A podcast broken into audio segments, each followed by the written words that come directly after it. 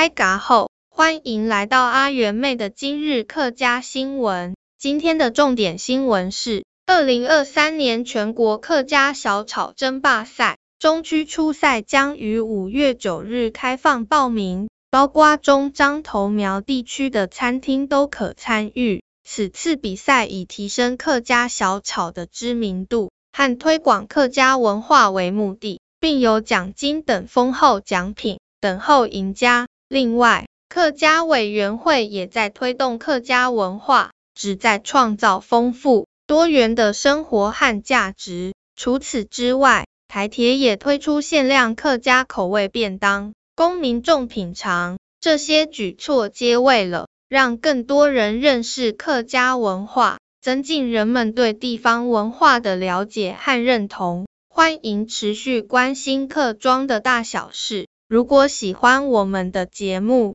也请给我们五星好评，留言与我们互动。案子 say 生猛你。